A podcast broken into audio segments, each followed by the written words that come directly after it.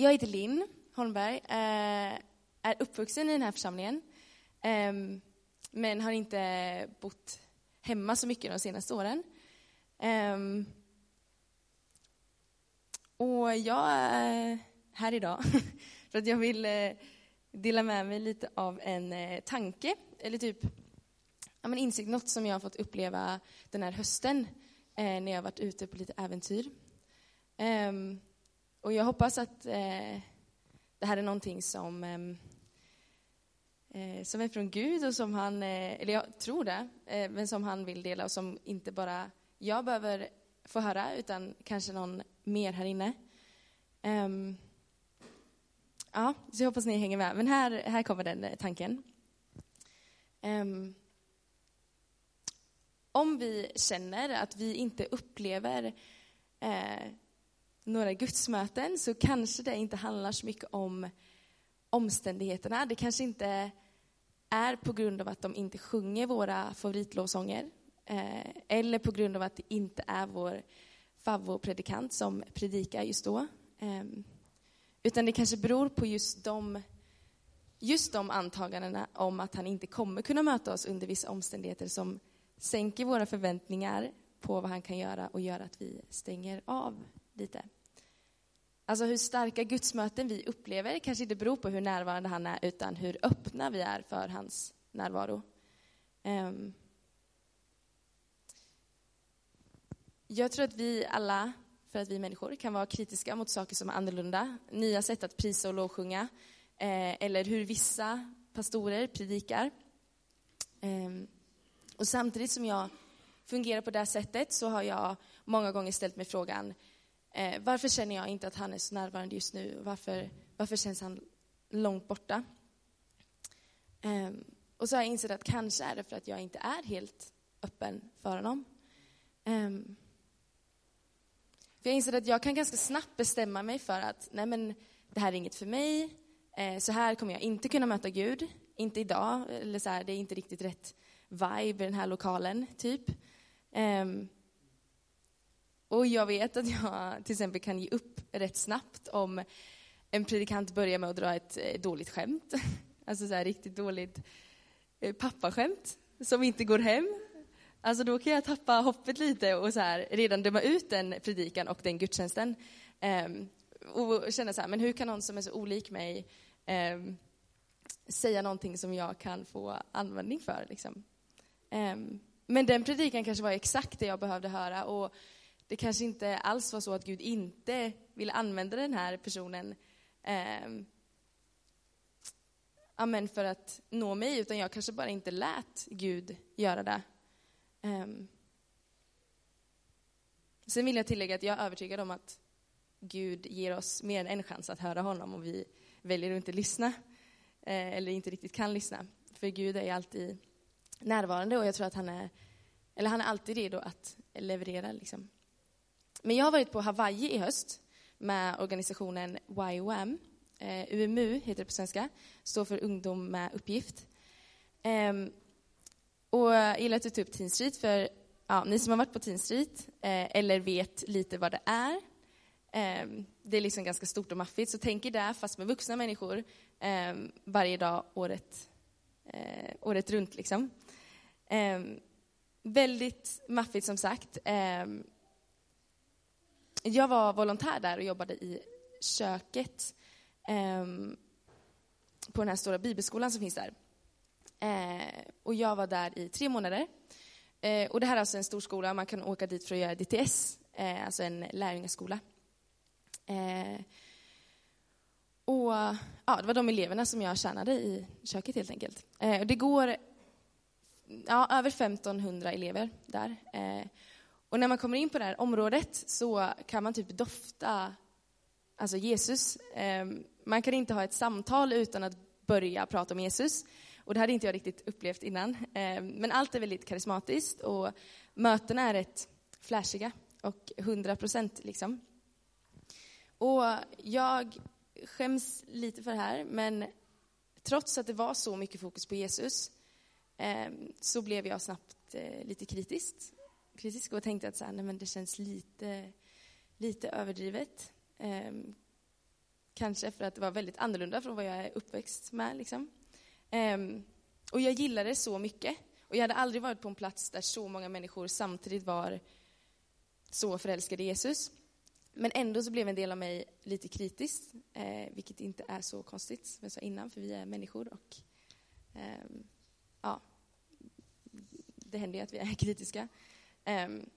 Men så tur var så var jag där i 3 månader och fick möjlighet att ändra min uppfattning. Innan jag åkte dit så var jag i en period där jag kände mig rätt långt bort ifrån Gud. Och när jag lämnade Hawaii och kom tillbaka hit så kände jag annorlunda. Kanske var det lite avundsjuka som gjorde mig kritisk till en början. Att jag kände att här upplever människor så mycket saker. Det kommer inte jag kunna göra. Typ. Men ju mer tid som gick och ju mer samtal jag hade och ju mer tid jag spenderade på möten så förstod jag att saker som händer här är helt och hållet på riktigt. Och jag insåg att mina tankar om hur Gud möter andra och möter mig är så begränsade. Och då vill jag tillägga att liksom, det var inte bara under de här högljudda mötena och under den här högljudda lovsången som möten under skedde. Liksom, utan det var i kafeterian, det var på gymmet, det var på stranden, det var där folk lämnade in disk till mig som jag skulle diska. Det var överallt så fick jag se stora saker hända.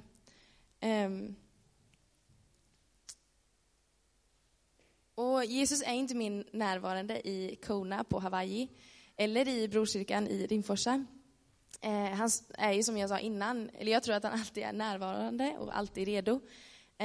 Men vår upplevelse av honom handlar nog ofta om hur öppna vi är. Och just där, när jag släppte mina förväntningar på hur Gud kan möta mig så kunde jag göra det på sina villkor.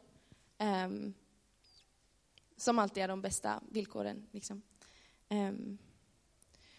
För jag tror att vi behöver låta honom möta oss. För han har skapat oss med den fria viljan så det finns beslut som vi behöver ta. Och han är så redo och bara väntar. Och precis som vi måste låta honom möta oss så måste vi också låta honom leda oss och låta honom älska oss. Inte för att han inte älskar oss annars. Det gör han oavsett om vi vill eller inte. För det ligger i hans natur. Han kan inte göra det. Men för att själva kunna leva i den kärleken och vara fria på riktigt så behöver vi låta honom. Och det kan vara riktigt svårt. Framförallt kan det vara svårt att tro att ja, men han ser lilla mig och att han kan älska mig. Men jag tror att vi kan börja med att bara fokusera på att låta honom möta oss. Skruva isär våra ramar på hur det ska gå till och låta honom ta det ansvaret. Något jag lärt mig under mitt år på bibelskola och på Hawaii är att man alltid ska utgå från Bibeln. Det är vår källa nummer 1. Och det står faktiskt i Bibeln att han har mycket bättre koll än oss. På många ställen, men det står i Ordspråksboken 3:5 att förtrösta på Herren av hela ditt hjärta och lita inte till ditt eget förstånd. Vilket kan vara lite svårt. Varför ska jag lita liksom mer på Herren än på mig själv? För jag är helt okej smart ändå. Men jo, för att han har lovat oss så mycket saker om vi gör det. Och de löftena står också i Bibeln. Jag ska ge er ett nytt hjärta och fylla er med en ny ande, står det i Hesekiel 36:26.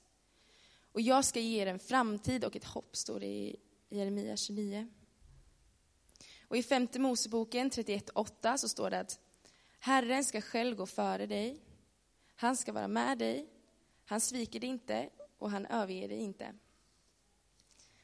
Och sen i psalm 91:11 så står det att han ska befalla sina änglar att skydda dig vart du än går. Och då, det tycker jag är ett väldigt coolt löfte. Och den som dricker av det vatten jag ger honom blir aldrig mer törstig. Det vatten jag ger blir en källa i honom med ett flöde som ger evigt liv. Står det i Johannes 4:14. Han lovar oss evigt liv om vi litar på och följer honom. Ja, de som tror på honom ska inte gå under utan ha ett evigt liv, står det i Johannes 3:16 också. Och jag vill bara påminna er och mig själv om vem det faktiskt är som vi har att göra med. Det är liksom den allsmäktige, det är A och O, början och slutet, han som har skapat allt som vi ser. Och han vet bäst, och om vi väljer att inte begränsa hur han kan möta oss, så är jag säker på att vi kommer att få se så stora saker hända. Ja, det var det jag ville dela. Men jag ber bara en liten vän också. Ja, Jesus, tack för att du alltid är redo och du är så närvarande. Och du ser oss och du älskar oss trots att vi kan känna oss så små ibland. Jag bara ber att du ska öppna våra hjärtan, att vi ska kunna släppa sättet vi... Ja, men de förväntningarna på hur du ska kunna möta oss, och bara låta dig ta det ansvaret och möta oss precis som du vet är bäst. Tack för att vi kan förtrösta på dig och att du lovar oss så mycket. Påminn oss om de löftena, Herre. Hjälp oss att lita på dig 100%, alltid. Amen.